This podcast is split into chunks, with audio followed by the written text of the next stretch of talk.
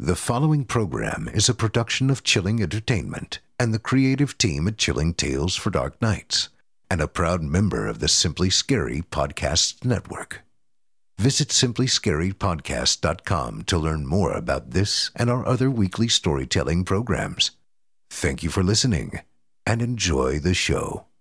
Angi has made it easier than ever to connect with skilled professionals to get all your jobs projects done well. If you own a home, you know how much work it can take, whether it's everyday maintenance and repairs or making dream projects a reality. It can be hard just to know where to start, but now all you need to do is Angi that and find a skilled local pro who will deliver the quality and expertise you need. Angi has over 20 years of home service experience, and they've combined it with new tools to simplify the whole process. Bring them your project online or with the Angi app, answer a few questions, and Angi can handle the rest from start to finish or help you compare quotes from multiple pros and connect instantly, which means you can take care of just about any home project in just a few taps. Because when it comes to getting the most out of your home, you can do this when you Angi that. Download the free Angi mobile app today or visit Angi.com. That's A-N-G-I dot com. The longest field goal ever attempted is 76 yards. The longest field goal ever missed? Also 76 yards. Why bring this up? Because knowing your limits matters, both when you're kicking a field goal and when you gamble. Betting more than you're comfortable with is like trying a 70 yard field goal. It probably won't go well. So set a limit when you gamble and stick to it. Want more helpful tips like this? Go to keepitfunohio.com for games, quizzes, and lots of ways to keep your gambling from getting out of hand.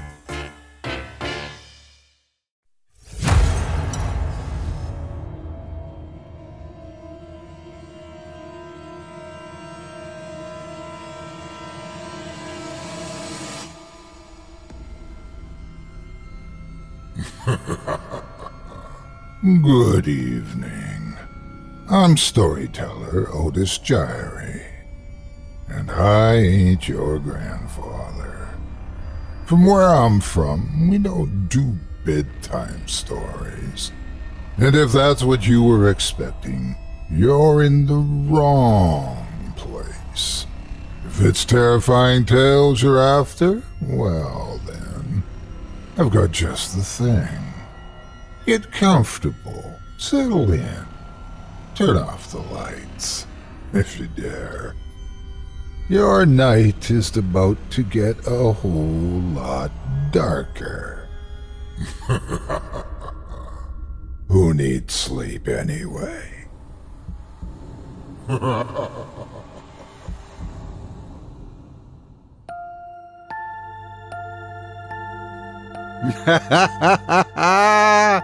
Good evening. You're listening to Scary Stories Told in the Dark. Welcome, dear listeners, to Season 14, Episode 9.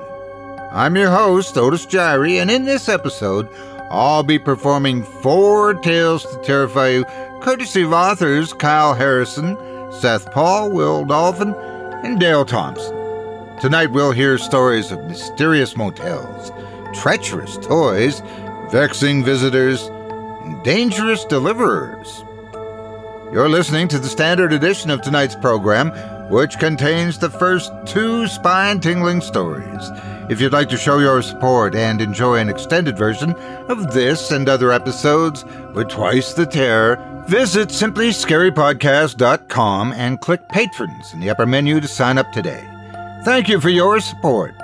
Now, it's time to take a walk together down the moonlit trail, so lock your doors, turn your lights down low, and settle in. the show is about to begin.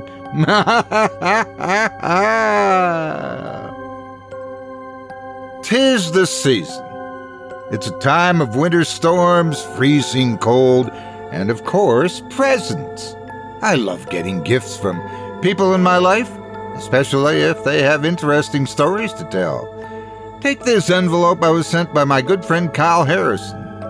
Up here on the shelf is an old motel key.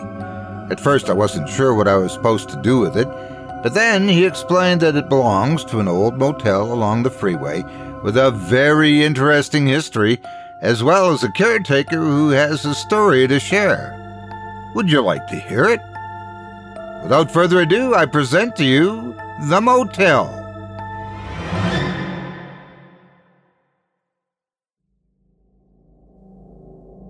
It was cold. The type of cold that can cut right through like a knife, or turn clear roads into icy death traps. The alert came on my CB radio right at 3:30 as I prepared to cross through to Seattle. All roads closed, it said. Winter weather advisory in effect until 10:30 the next morning. I tried to follow the route for as long as possible until the cars formed a stationary line. Their standstill told me any chance of meeting my deadline was shot. I put on my brakes and hopped out of the cab, my boots crunching the ground with a resounding echo, as I went to see what was causing the delay. I needed a good excuse to file a report with home base, or I risked being chewed out for not attempting to find an alternate route. I wasn't the only one following the gleaming ice toward the peak, but four or five other drivers had also come to challenge the wintry wrath. It didn't take us long to see that any argument would be futile. What lay in front of us was nothing short of cruel. Mother Nature showering us with an embankment of snow blocking the majority of the road. Well, that settles it then, one man said as he tossed a used cigarette into the cold. God damn, a second agreed. My boss is going to kill me. Those were the only words I could think of that seemed relevant. Yeah, that sucks. Who you running with? Another stranger asked as he moved closer to the snow and checked to see just how strong it was with his bare hands. Knight, you? I asked, joining him and wondering if the roads really would be clear by morning. This looks bad. Anything on the CB about plows coming? he asked. Someone muttered a response, and even though I couldn't make out the words, I knew it wasn't anything good. Well, crap. There was my chance at an early Christmas, the stranger next to me joked. no kidding. My wife was expecting me in Seattle. And now, what am I supposed to do? Sit in my car and burn fuel to stay warm? Screw that, the guy behind us muttered. As though to answer our collective dissatisfaction with our situation, a burst of light came from behind us on the mountain highway. At first, it looked like fireworks had gone off, but then, as the skies cleared a bit, I realized it was a motel sign. Heck, it's better than freezing our butts off here, the man next to me remarked. The four of us trekked toward it without complaint. A few of the others in the line of traffic glanced at us as we made our way back down the slope to where a path split off to take us to the hideaway. Some giving the impression to me they thought we were fools for not just waiting out the storm. But I've seen bad weather like this before in my career. The cold we were experiencing now was probably just the onset of a brutal few days worth of plummeting temperatures and risky roads Shelter was the most viable option at this point, even if it was a hole in the wall type. Predictably, the place looked deserted, save for our silhouettes approaching. Only two cars marked the icy parking lot, and I wondered if both of them belonged to the owner. I never did get a response to that, seeing as when we made it inside the office, there wasn't a trace of any manager. Is it abandoned? Looks that way. My gaze drifted to behind the counter where several keys were still dangling on the wall. There was just enough that each of us could have a separate room. Guess it's on the house, I joked as I whipped around the front desk and grabbed them. Strange, though. It looks like one guest already checked in. Tobias W. Wonder who that is. The man next to me muttered as he checked through the guest book. Probably another traveler come in from the cold. What does it matter? The third man muttered. Well, it's just that if he took the time to sign in, that must mean uh, the manager's around somewhere, right? Maybe we should wait, he suggested. You do that, Sparky. Hey, cowboy, toss me a key, the fourth chuckled. I gladly obliged him, but still, just to seem amicable, I suggested, I'm sure they probably run out to buy some space heaters or something. This place looks like it was built in the 1930s. I doubt central heat and air are part of the amenities. That seemed to satisfy the other man's curiosity for the moment, but he also felt obliged to lay down a $20 tip for the missing owner as recompensation for his keys. Our conversations ended there, each of us retiring to our rooms and trying to get some sleep. I did watch a little cable TV first, though, just to settle down. When morning came, I made for the front office to see if the manager had even arrived but it still looked just as bare as the night before. The only thing that was different was that a new name had been added to the registry R. Must be one of the people I came here with, I figured. Maybe the nervous one who wanted to find the owner in the first place. My speculation was interrupted by a newcomer entering the office, his body covered in winter gear from head to toe as it came out from the cold. Who the hell are you? he asked. Uh, nice to meet you, too. I'm Kyle, I told him. He undid his scarf and muttered, You the one that killed Tobias? What? I don't even know who that is, I stuttered. He held my gaze for a moment as though sizing up whether I was lying or not. Name's Ross, and Tobias was the first to arrive here. Before, well before others started showing up, he muttered. I scratched the back of my neck nervously as he surveyed the office and noticed all the keys missing. How many came here with you? Ross asked. There are five of us. Why? Any of you know one another before this? Well, not that I can say. I don't know any of them. What's this all about? I muttered. Where are they? As though to answer his question, the others were mulling out of their cabins, coming to the office to see what was up. Ross covered his face up again, and then, as the others entered, he gestured for us to follow him. Uh, good morning, then? One man whispered.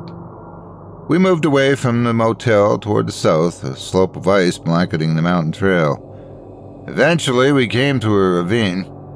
Nick pointed toward the edge of the canyon where he saw the broken carcass of a man amid the rocks. It looked fresh, but it may have simply been there because the cold weather slowed the decomposition process. Tobias? I presumed. He told me that a group of guests would be arriving soon, Ross said as the cold wind picked up. What? Is he a prophet or something? He also said one of the guests would kill him. Nick remarked, ignoring the sarcasm. We followed the ravine a bit further until I saw four bodies, all dead in the slush. Most of them looked like they'd been there a while, quite a while. But one thing was beyond a certainty. The bodies resembled me and my new companions down to the slightest feature. We all stood at the lip of the ravine for a few minutes, taking in the sight of, I guess, ourselves for a few minutes. The biggest of the bunch, the one who called everyone cowboy, chimed in first. Well, okay. I'll be the first one to say it. Just what in the Jeesley jumped up hell is going on here? I turned to face him and saw his name patch on his blue coveralls that said Rusty. Well, Rusty, I don't want to put too fine a point on it, but it appears we are looking at ourselves down there in that ravine, only more dead.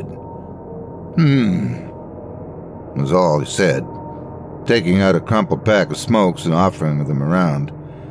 I took one and lit up. Not like I have to worry about dying of cancer, I guess, I said dryly, nodding down at the grisly scene in the ravine. I was doing my best to remain calm. One of the other men, a small, wiry guy with aviator specs and a greasy John Deere cap, spoke up. Guys, I don't even know you. Don't know any of you and I for sure don't know what's going on. Like, is this a bad gas station burrito dream, and I'm still holed up in that weird motel, or if it's real? Look at five dead guys, all of us in that Tobias dude, down in a ravine, and I'm freezing my balls off here. All of us in the ravine except Ross, that is. Ross turned on him and shook a beady fist in the small guy's face. Look, I wouldn't hit a guy with glasses, but besides current events, you got anything to share? You got any ideas? How the hell did Tobias know one of you was going to kill him? And how come you guys just happened to show up? and then end up in there, he said, jabbing his finger at the bodies lying in the icy slush. Hold up there, Ross. Just slow your roll for a sec, I said. I think we all need to get a grip, but before we do that, we need to get warm and then get help. And the pilot's right. You are the only one in this little merry band who isn't represented among the corpuscles down there in Ravine. Anyway, we're not going to do ourselves any damn good if we die of exposure out here. Like it or not, we got to band together, and to do that, we got to know who is who and how they come to be here. Rusty said, Finally, someone's talking some sense. We gotta, but Ross cut him off. I ain't got one whit of an idea about who's what, where, and who is dead and who ain't, but I got a bottle of old crow back at the motel, and I'm not one bit ashamed to say I need a hit of that right now in the worst way. Hopefully, there's a radio or a CB in the office, and we can yelp for help and make some sense out of this crap show together. I'm okay with that, Rusty said, though I prefer rebel yell myself. Less of a bite. But I'm off for getting warm and figuring out who all y'all are. I got a Costco pack of Slim Jims in my rig I can rustle up and share around. Goes great with cheap whiskey. Although I don't see how all the whiskey in the world's gonna make sense out of what's going on down there. Angi has made it easier than ever to connect with skilled professionals to get all your jobs projects done well. If you own a home, you know how much work it can take, whether it's everyday maintenance and repairs or making dream projects a reality. It can be hard just to know where to start, but now all you need to do is Angi that and find a skilled local pro who will deliver the quality and expertise you need. Angi has over 20 years of home service experience and they've combined it with new tools to simplify the whole process. Bring them your project online or with the Angi app, answer a few questions, and Angi can handle the rest from start to finish or help you compare quotes from multiple pros and connect instantly, which means you can take care of just about any home project in just a few taps. Because when it comes to getting the most out of your home, you can do this when you Angi that. Download the free Angi mobile app today or visit Angi.com. That's A-N-G-I dot com. When you need mealtime inspiration, it's worth shopping Kroger, where you'll find over 30,000 mouthwatering choices that excite your inner foodie. And no matter what tasty choice you make, you'll enjoy our everyday low prices, plus extra ways to save, like digital coupons worth over $600 each week. You can also save up to $1 off per gallon at the pump with fuel points. More savings and more inspiring flavors make shopping Kroger worth it every time. Kroger, fresh for everyone. Fuel restrictions apply. The last man in the group, a tall, skinny kid with acne and a tattered denim jacket with rock band patches on it, faced the group. But what do we do with them? With. with us? He made no attempt to hide the shakiness in his voice. I put a hand on his shoulder, felt a tremor there. Nothing, son. Nothing right now.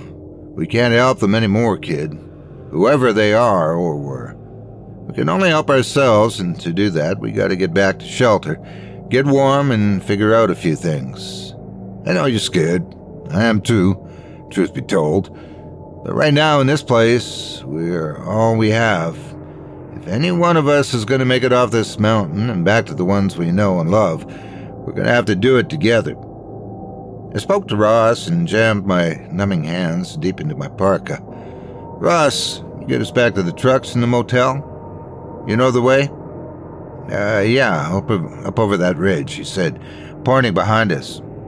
Okay, I'm not appointing myself leader or anything like that, but I'd suggest we make a run past the rigs, see if there's anything there that can help us, maybe make a call on the CB while we gather supplies. Assuming the pass is still snowed in, we head to the motel and hunker down. This might be a while. The four sets of eyes regarded me with a mix of fear, weariness, and cold. Y'all good with that for now? Four heads nodded. We set off for the trucks. We crested the hill following Ross, and we're just around the bend from where I thought the rig should be when he stopped short. This is it, Ross said. Rusty lit another cigarette and said, This is what? Where the trucks are, where the trucks should be. They were gone. The whole road was gone. I could see nothing but a vast expanse of white, dotted with pine trees and the odd boulder. The motel sign was still visible in the distance, rising up out of the cold mist with an eerie red glow. Our tracks from when we exited the truck started abruptly about 20 feet in front of us, then led to the right, towards the motel. I turned to Ross. You sure? Like, sure, sure? I saw the same temper rise up that I'd seen flare when the little guy called him out for not being among the dead in the ravine. Do you not see the damn footprints coming out of nowheres right up ahead? he said angrily. Used to be a damn tracker for the SEALs years back. Yeah, I'm sure. He spat in the snow. The five of us stamped our feet on the ground to get circulation going, clouds of vapor steaming with each breath. The mountain top had turned misty, and our breath mingled with the thickening fog as the daylight died. Okay, I said. Change of plans. Our tracks, right there, I pointed to the footprints leading to the motel, should take us back to safety, or whatever passes for safety up here in Crazy Town. To the motel, anyway. Let's hope that it's still there and not just the sign. The men took one last look around and made their way slowly to the motel through the snow. We were within uh, about a hundred yards of the motel, still with only two cars in the parking lot, when Ross stopped short again. I found myself wishing he would quit doing that. What now, Ross? See for yourself, he said, pointing in the direction of the old motel. The mist cleared, and the outlines of the weather beaten building grew sharper. Five figures stood there, swaying slowly in the red clouded mist illuminated by the motel sign, all in various states of decomposition. The biggest was wearing tattered and blood-stained blue coveralls and stood next to a shorter figure in a John Deere cap streaked with gore. A large piece of his skull was missing, and the dome of his brain shone pink under the red fluorescence of the motel sign. Rusty spoke up first again. Well, hell, it seems to be our own sorry asses one more time. We cautiously continued on the path leading to the motel, making sure to steer clear of our rotting corpses. Up close, I could smell the stench of decay Sneaking a glance at my own mangled corpse, it was evident that no accident could have caused this. As we neared closer to the motel, we noticed the motel in a state of disarray it had not been in when we had left. Are we sure this is the same hotel, even? Rusty blurted out. I mean, for all we know, this could be the gates of hell. He had a point. There were some discernible and noticeable differences between this hotel and the one we had arrived at last night. Nothing was different in regards to the layout of the building, but the amount of decay would be impossible to have happened in the time that we'd been gone. As we inspected the motel, we heard a blood curdling screech, followed by the corpse of Rusty slamming into the wall down the hallway. In his dying breath, he looked over where we were standing and mouthed a single word Run! It took me a second to realize that Rusty was standing right behind me. Not the dead Rusty, the one that had been with me the whole time. I picked up my feet and didn't hesitate to comply, trying to find my way out and back to freedom. But was there really anywhere that I could be safe from this? Behind me, I heard the Rusty I knew make another scream, almost identical to his zombie doppelganger, and I didn't have to guess what was happening. I turned the corner, thinking I'd found a fire exit, only to be cornered by another corpse. There was little time to react, so I fell on the floor and vainly tried to protect myself with only my bare hands. The monsters loomed over me, and I thought this was the end. But then something unbelievable happened. They froze in place. I was thinking I'd get ripped limb from limb, but then, after a few moments of silence, I realized that they'd stopped their assault stood up slowly, getting a close look at these replicas and realizing that beyond the surface features of decay, they really were just like us. As I got closer to look at their facial features, suddenly the zombies reversed their actions. They walked backwards, shambling back to their starting points, then disappearing into the ground itself. Even the sun began to move, from west to east, returning the day back to where it started. All of us stood breathless in the lobby, struggling to understand what had just happened.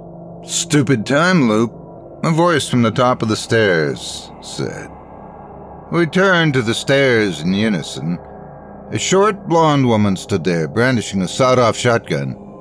While we stood in silence, eyeing each other, the faint hiss of the barrel indicated she'd used it recently. She uttered a small tisk and shook her head, expression all unpleasantness. You lot again. At least you're not diseased this time. Ross piped up. You mean you've seen us before, ma'am? She sighed, gesturing to our deceased counterparts, and muttered that this was the fourth or fifth time. So what happened on your end? I cut in. Matters aside, we needed to have a better idea of what was going on if we were going to fix it. She sauntered down to meet us, pulled up a relatively sturdy stool, and told us her tale. For starters, I'm Kathleen. This is my hotel, or given its state, what's left of it. I was pretty damn prepared to spend Christmas alone with no company but the cold. Wouldn't have been anything new. So I decided to keep busy, get moving, stay warm. And well, the old attic's been needing some attention, so I was up there cleaning. I remember finding something strange up there. Strange? How? Another asked. Kathleen just shook her head. I touched it. The whatever it was. I touched it, and there was a flash. At first, nothing changed, so I was about to get back to work, and I did. I might have heard y'all come in, but thought it was something else. Oh, hold on, the kid who had his arms crossed, skeptical. You said you touched something in the attic? She nodded. And after that, you've been in the loop for what? Four days? She nodded once more. So, what is it? Because we're all stuck in this mess now, thanks to whatever you did, and you'd better start getting real specific before I.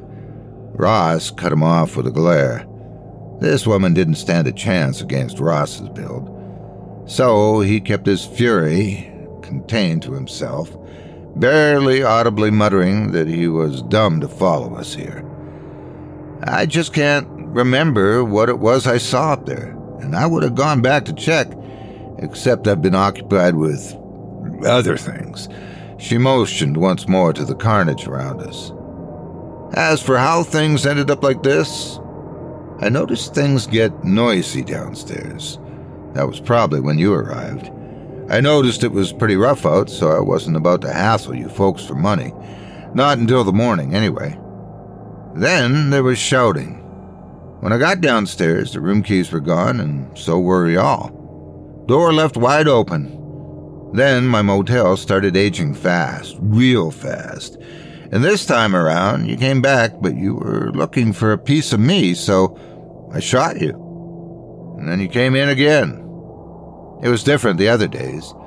I think the first time you went back to the road, and someone in their truck hit all of you when it went off the road to drive around the traffic and lost control. I don't know why you left, but I followed after you, calling for you to come back. And I saw you die. Then you came here, only to leave and meet a nasty end at the ravine. The snow kicked up, so I didn't see much of what happened there, except for the lot of you tumbling over one by one. Then, of course, he came here, returned in that condition. All of us were at a loss for words, but it seemed obvious what had to be done. Show us the attic, I told her. The innkeeper nodded wordlessly and gestured for us to follow. We passed by Rusty's mangled corpse at the entrance to the attic and one of my fellow travelers held his hand over his mouth in disgust. Tugging at the cord, Kathleen kept a shotgun at her side and muttered, Every time I've gone up there, the memory of the experience eludes me. The room was dark and cold, but there was something in front of us that was festering with life. I can't describe it with mere words. It was an intangible feeling or a sixth sense that all of us felt. Millions of sparkling eyes burst open like Christmas lights as we got closer, and the trucker closest to the monster screamed in agony. Before he knew what was happening, he turned toward us, the same brilliant light now glowing in his own eyes. It's useless to resist, the trucker said in a monotone voice. Keith, what are you doing, man? Ross asked. We're trapped as well. The power you supply can keep us alive, the voice said, raising Keith's hand and pushing back Ross like a mere puppet. I turned to look at Kathleen, realizing she'd lured us up here as a trap. This is how you feed it? Why? I snarled, pushing her back against the wall. I don't have a choice. It's the only way that the world can be safe. The innkeeper said as Keith's body contorted and buckled under its new master. Join us. Together we can become something greater, the trucker told us. Somewhere amid the amalgamation of chaos, I also heard desperation. It was trapped, and if it had nothing to feed on. I relaxed my grip on Kathleen, struggling to understand what was happening. When it kills them, they become part of the time loop? I asked her. Tobias was able to leave. He told me to keep the cycle going, to bring others here so that no other place would ever succumb to its power. He. he killed himself. The other survivors balked at the suggestion, but the monster in front of us was too real to ignore. It needs us, so we take away its source of food. I realized as I knew why Kathleen didn't remember every encounter with the beast. You've been sacrificing yourself to the beast to give others the chance to escape. Every new stranger that comes here, it's been your charge to either feed this thing or set them free. But who are you to decide who lives and who dies? I asked incredulously. I ripped the gun from her hands and aimed it toward her head. Do, do it. Give in to its power. Ross now echoed the words of his companions. The others were slowly becoming part of the hive mind. No, Tobias had the right idea. We are the masters of our own destiny. This should be our choice. I passed the weapon back to Kathleen, giving her the chance to be free. I will take over for you. Keep this place safe, I told her selflessly. The lingering pain of the mindless creature wailed in anger as I showed empathy. It seemed to be the only thing that made it weaker. Kathleen looked down at the barrel of the gun and said a silent prayer. Then the blackness of death took her. What happened next was a blur. The world around me reverted to the day before. The wintry storm that had trapped us here now was returning, but the road beyond the bed and breakfast now showed figures walking away. I saw Rusty and Ross, even poor Keith, getting back to the trucks and starting to drive away. I knew that by giving up my own chance, they could live free from this curse. So here is where I will stay until this Christmas comes, opening my doors for new guests. You never know. Maybe someone will show me the same kindness as I showed them. Happy holidays.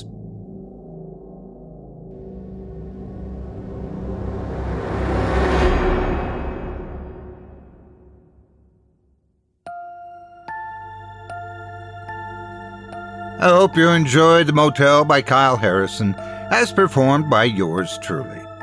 If you enjoyed that tale and would love to read more from tonight's very talented feature author, you can help support him by visiting simplyscarypodcast.com slash Kyle dash Harrison.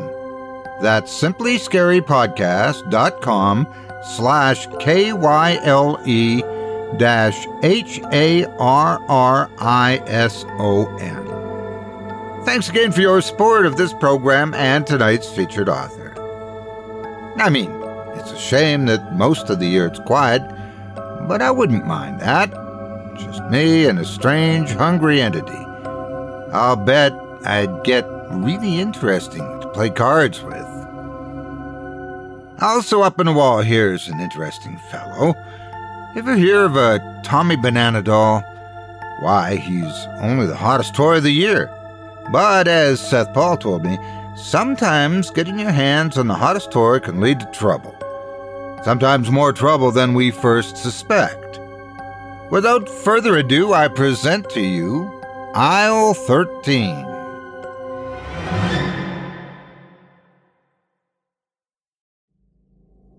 Excuse me, do you know where I can find the Tommy Banana toys?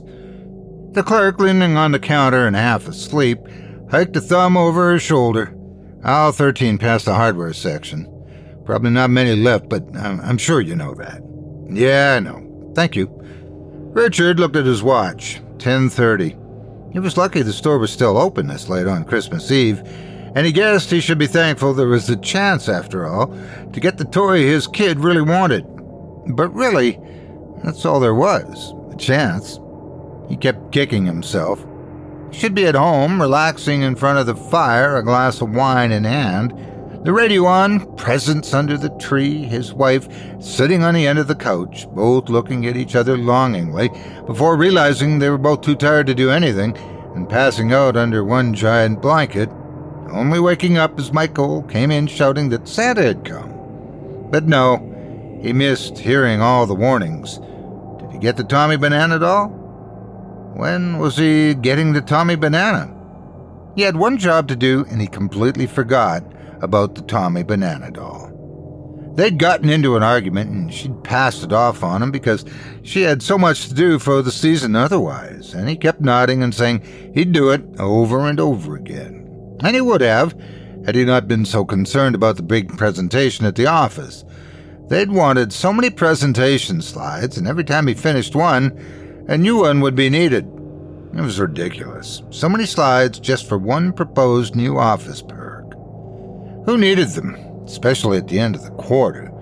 They wouldn't even be breaking ground for another year and a half. It was the holidays. Who cared if the customers celebrated or not? He did, and he was missing everything. He always missed everything. That was the long and the short of it. Baseball practice, first grade graduation, Halloween trick or treats. It was always the job, every time. But damn it, this would be different. Starting tonight, he wasn't going to screw it up. Aisle 11, aisle 12, aisle 13. He turned the corner. The shelves, as he expected, were picked nearly clean. Some shelves had puzzles that didn't belong on them, some half open boxes on the floor that some employee hadn't bothered to pick up. But there was a box still in the back, and he got his hopes back up. Tommy Banana, the big hit of the season, the hot new show that was giving Bluey a run for its money in terms of endlessly streaming in the house. And it looked like there was one left. He went over and grabbed the box and looked through the plastic. The box was empty. The bottom flap hung open, torn, some creep having ripped it open and probably stuffed it into a jacket, hiding it as they made their way out of the store. Maybe they'd even gotten caught, but the toy would be in the back of the store somewhere, some detective having locked it up in a safe so it could be repackaged by the manufacturer, resold someday, but not today. Not when it was needed. Richard sighed. It was too good to be true. He'd screwed up again. He should have known when he didn't see anyone else in the aisle. But then the store itself was pretty deserted as well. Defeated, he pulled out his phone to call home and let her know he couldn't find it. He found Lucy in his recent contacts and dialed. The phone rang a few times with no answer. Great. She probably didn't even want to talk to him. He didn't blame her. Well, he felt a little angry that she was giving him so much grief over one toy, but he still understood her frustration. Hey, you looking for the toy? Richard nearly dropped his phone in surprise, looking back and forth in the aisle, but he saw nobody. He didn't even know where the voice came from until he looked closely at the shelving where he'd taken the box from.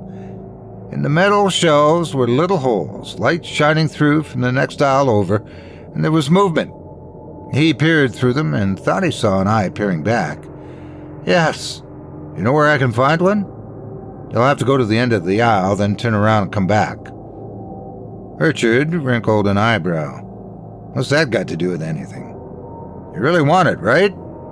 I, I suppose. You do whatever you need to get it, right? Well, I don't know if I'd beat anybody with a baseball bat to get one. It's not a Cabbage Patch doll or anything.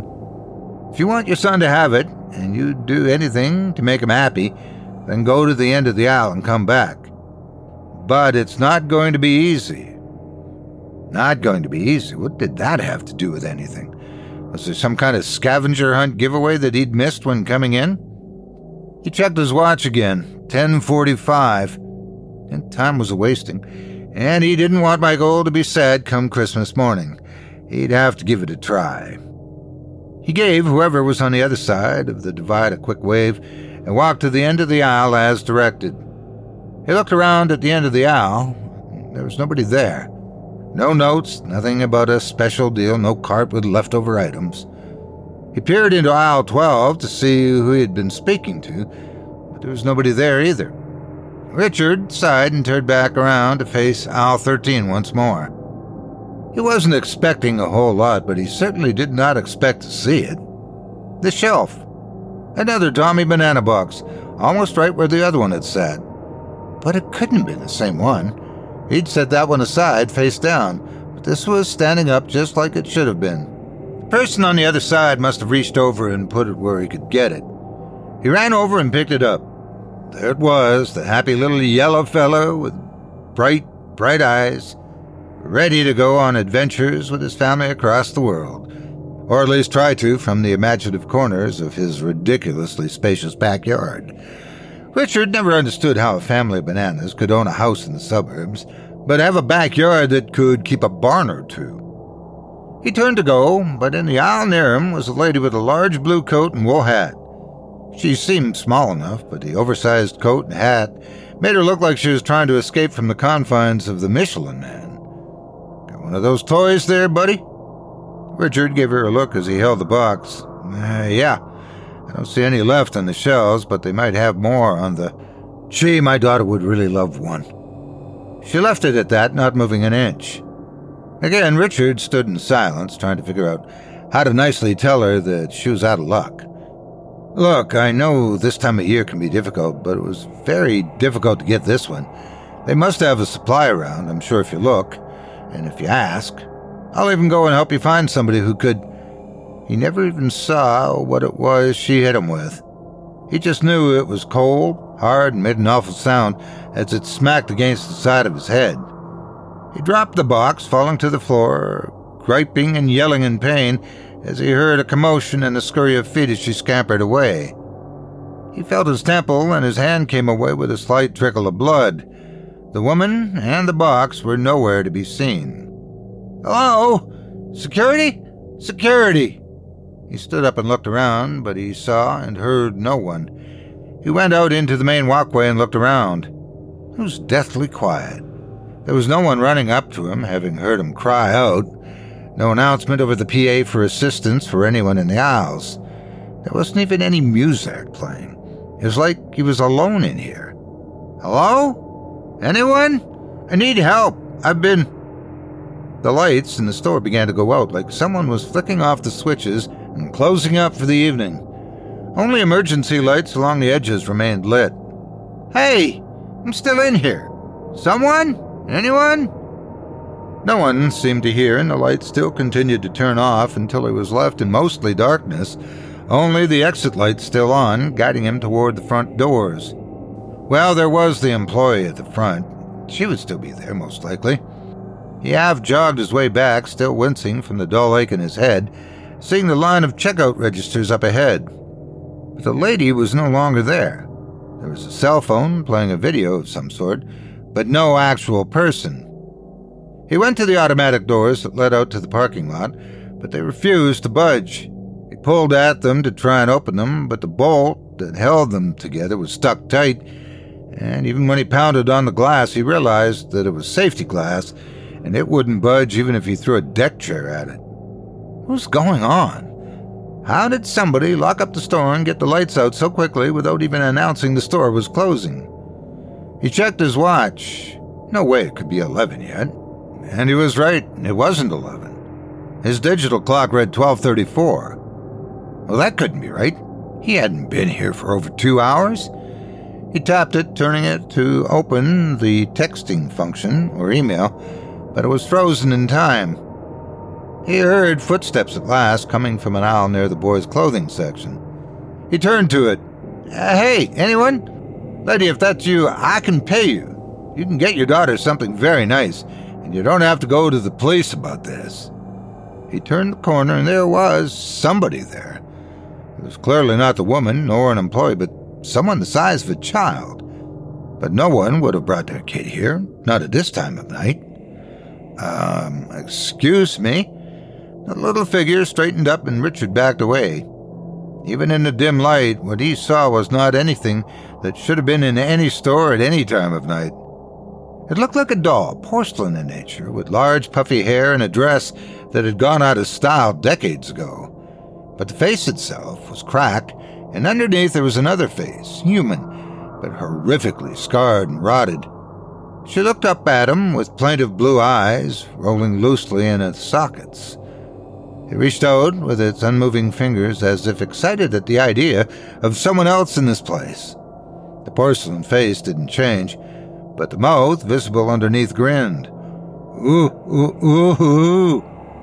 Richard continued to back up, checking behind him so he wouldn't run into something that would block his progress and allow this doll creature to catch him. Oh, oh, the good ship. Lollipop. It's a sweet treat to the candy shop. The voice sounded warbly, but the singing was something Richard had heard before, though he couldn't place it. Not that it gave him any comfort. At this, he turned, not caring to see it anymore, and ran into the darkness of the shop, just hoping it would put distance between him and that thing. Then something reached out from an aisle and grabbed his ankle. He fell, putting out his hand just in time to keep from slamming his head into the tile floor. He looked down and saw a hand gripping his ankle, attached to an arm that stretched unnaturally long, diving back into an aisle leading to canned goods. A man emerged, crawling on the floor, but everything about him was unnaturally long and stretched, his limbs making twanging noises, and a horrific moan came from his mouth as he crawled closer. Richard pounded at the fingers, trying to get them to let go, but as he pulled at them, they too seemed to stretch and bend unnaturally, like under the skin was a network of springs.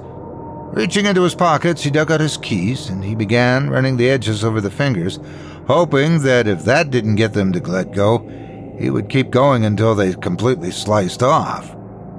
No blood came out, but the man bellowed, and his fingers wriggled and bent, and in that moment of indecision, Richard pulled free, getting to his feet before the elongated man could move once more.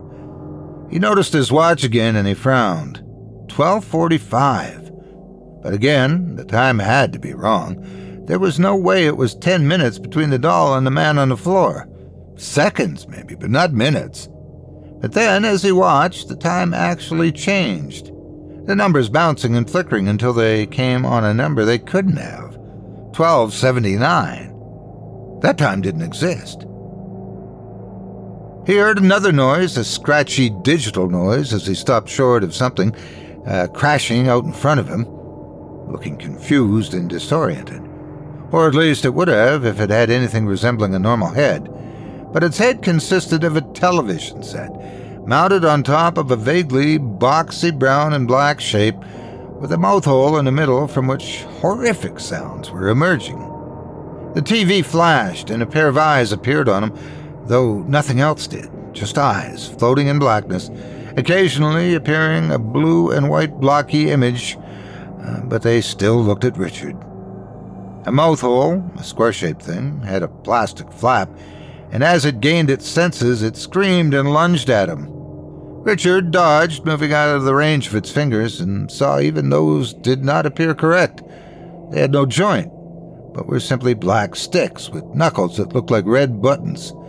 He got past it and pulled at a display of tortilla chips, knocking them into the thing. It tripped and fell, the television head landing hard on the floor. It didn't break, but it didn't get back up. It lay there, and another scratchy sound emerged from its face slot. It was crying. There were sobs. Richard ran on, finally reaching the back of the store, the employees' only back room. No locks here. Maybe this would allow him to leave at last. He checked his watch.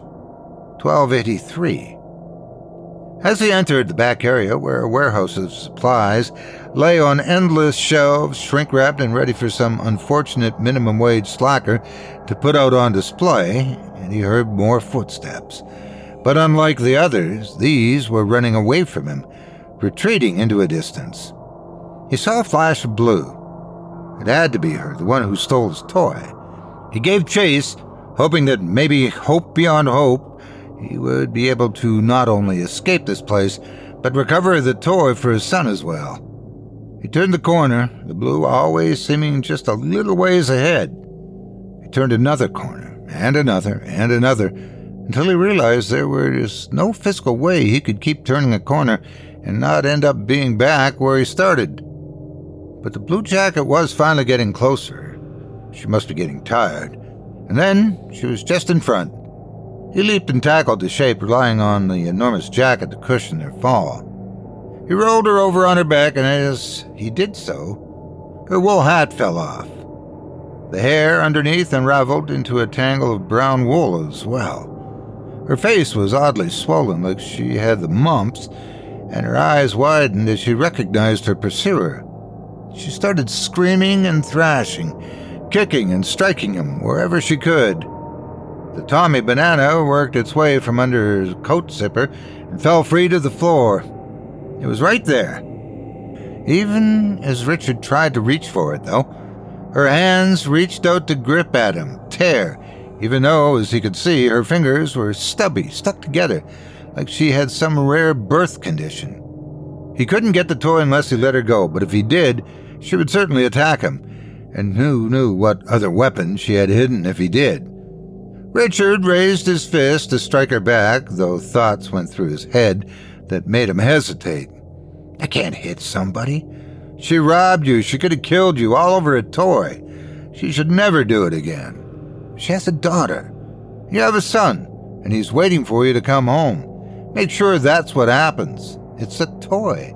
You had it first. She has no right to do whatever she did. He looked down once more at the Tommy banana out of the box, lying there with its sappy expression. The strange, freakish woman still fought at him, her eyes crazed, angry, wanting that toy beyond all desire. Is this worth it? Richard pushed her away from him. She immediately grabbed the toy and took off into the darkness of the warehouse. He didn't give him chase this time. It's just a toy. There'll be another one next year that's the big thing and the year after that. Then it'll be a game console, and we'll have to take out a second mortgage to cover all the games. It's life. He didn't know how long he'd run for, but he turned, and there was the employee door leading back into the store. He went through it, though he dreaded what new thing he might encounter outside. He didn't expect to step out into light. The store lights were all back on, and as he looked back through the employee door, he saw lights on in there as well, though there was no way they could have been turned on that quickly. He checked the time. 1046. There was still nobody in the store, but the lights were on, and the muzak was playing over the speakers. Curiously, looking down the aisles he passed, he saw no bizarre shapes, no creatures, just one other late shopper grabbing some groceries for a meal for one. It was enough. He went back to the front, dialing his phone again to see if he could reach Lucy this time. She picked up on the third ring. Hello? Hey, I was looking at the store, but I couldn't. Excuse me, sir? He looked over to see the front counter lady waving him over. She looked like she hadn't moved from her post, though she certainly hadn't been there earlier. She reached under the counter and pulled out a Tommy banana in box, everything in mint condition. I was looking through the return bins and they had one. Figured I'd hold it for you when you came back. But I think you went the wrong way. Aisle 13's that way. I'll call you back in a minute. Hang on. He hung up the phone. Yes, I, I was over there earlier, but I was checking just to see if, well, if they'd ended up somewhere else. Yeah, I know what you mean. I, one time I was doing stock and found a pair of underwear in the chunky soups. I mean, it's all clean and the food was sealed, but I can tell you that I didn't buy any soups for a week. You still want this? Uh, sure, I'll take it. As she rang him up, a few other thoughts struck him. Hey, do you remember when Cabbage Patch dolls were a big thing? Oh, yes. I was uh, actually in high school working counters when all that happened. Crazy times. You know, there was a lady that was killed here. Really? I never heard that. They never really wanted to talk about it, but it also wasn't as a result of trying to buy the damn things. She robbed somebody in the store, and the police shot her a couple of blocks over when she resisted arrest. You don't say. When was that? Christmas, 83. I think something happened when the Atari came out a few years earlier, but I wasn't working then. Same result, though it wasn't anywhere near as crazy from the sound of things. Richard handed over his credit card. You ever wonder what drives somebody to go that nuts over a toy? Don't know. Some people will do almost anything for love or desperation. She ran his card, then handed it back. You're all set. Have a happy holiday. You too.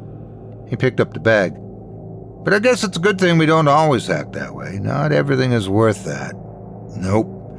Especially knowing you could have probably gotten this half price shopping online. Have to remember that for next year. Richard walked out the door to the parking lot. As he unlocked his car and carefully put Tommy on the passenger seat, he had two thoughts. First was that he had a lot of research to do about the history of this store. The second was that, for the first time in a while, he was going to be proud to see his son, and it had nothing to do with a little plush banana buckled in for a long ride home.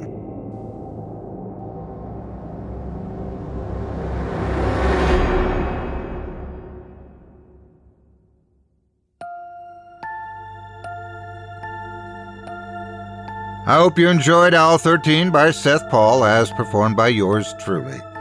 If you enjoyed that tale and would love to read more from tonight's very talented feature author, you can help support him by visiting simplyscarypodcast.com slash Seth dash Paul.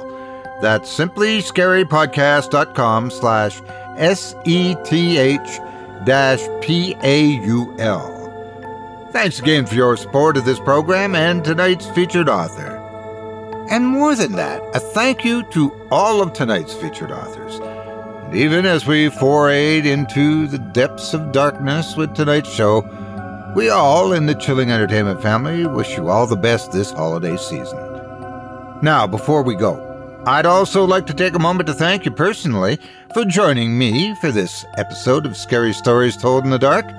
If you enjoyed what you've heard on today's program, please take a moment to stop by our iTunes page or wherever else you listen to your favorite podcasts and leave us a five star review and a kind word. It makes a huge difference and it would mean a lot to us. If you'd like to hear a premium extended edition of tonight's and all of our other episodes featuring Twice the Terror, visit simplyscarypodcast.com today and click the patrons link in the menu at the top of the screen. You'll find yourself at chillingtalesfordarknights.com, where you can purchase season passes for this podcast and our other quality storytelling programs. Or become a patron for as little as $5 per month and get access to our entire audio archive dating back to 2012, all of it ad free. If you happen to use Facebook, Twitter, Instagram, or YouTube, you can follow and subscribe to Chilling Tales for Dark Nights there where you'll get all of our latest updates and new releases and have the chance to interact with us each and every week. You can subscribe to me on YouTube as well at the Otis Jiry channel, where you'll find releases of my series, Horror Story Time, dating back to 2014, and you can find me on Facebook, Twitter, and Instagram too. Just search for Otis Jiry. Until next week, stay spooky and get some sleep if you can.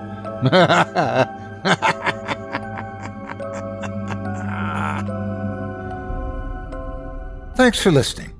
You've been listening to Scary Stories Told in the Dark, a production of Chilling Entertainment and the creative team at Chilling Tales for Dark Nights, and a proud member of the Simply Scary Podcasts Network. Visit simplyscarypodcast.com today to learn more about our network and our other amazing storytelling programs. Tonight's program was hosted and its featured stories performed by yours truly, Otis Jiry. Selected stories have been adapted with the kind permission of their respective authors. Original music provided by Luke Hodgkinson and Jesse Cornett. Sound design and final mixing and mastering provided by executive producer and director Craig Groshek. Program's artwork and logo by David Romero. If you're looking for some fresh tales on a daily basis while waiting for the next podcast, check out my YouTube channel, the Otis Jiry channel, and my extensive collection of narrated tales there. Simply search on YouTube by my name and you'll find me. And don't forget to subscribe and press the bell notification icon to get my latest releases. Got a scary tale of your own that you'd like performed? I take submissions. Email it to me today at Otis at simplyscarypodcast.com to have your terrifying tome considered for production in a future episode of this show. That's O T I S at simplyscarypodcast.com. If you've enjoyed what you heard on tonight's program and are joining us on your favorite podcast app, subscribe to us to be sure you never miss an episode and leave a five star review and a comment. Your feedback means a lot to me. You can also follow Chilling Tales for Dark Nights and yours truly on Facebook to connect anytime and get the latest updates on this and other programs and my channel. If you're listening on the Chilling Tales for Dark Nights YouTube channel, do us a favor and hit the subscribe button and the bell notification icon for CTFDN as well to get more spooky tales from me and the crew and another episode of this program each and every Wednesday. And don't forget to hit that thumbs up button to tell us how we're doing and leave a kind word or a request. And don't forget to visit us at chillingtalesfordarknights.com and consider supporting the team by becoming a patron. In addition to helping us out, you'll get exclusive access to our audio archive and ad free downloads of all your favorite stories, including those you've heard on this program. As for me, I'll be back next Wednesday with more terrifying tales to keep you up all night. But that's all right. Who needs sleep anyway?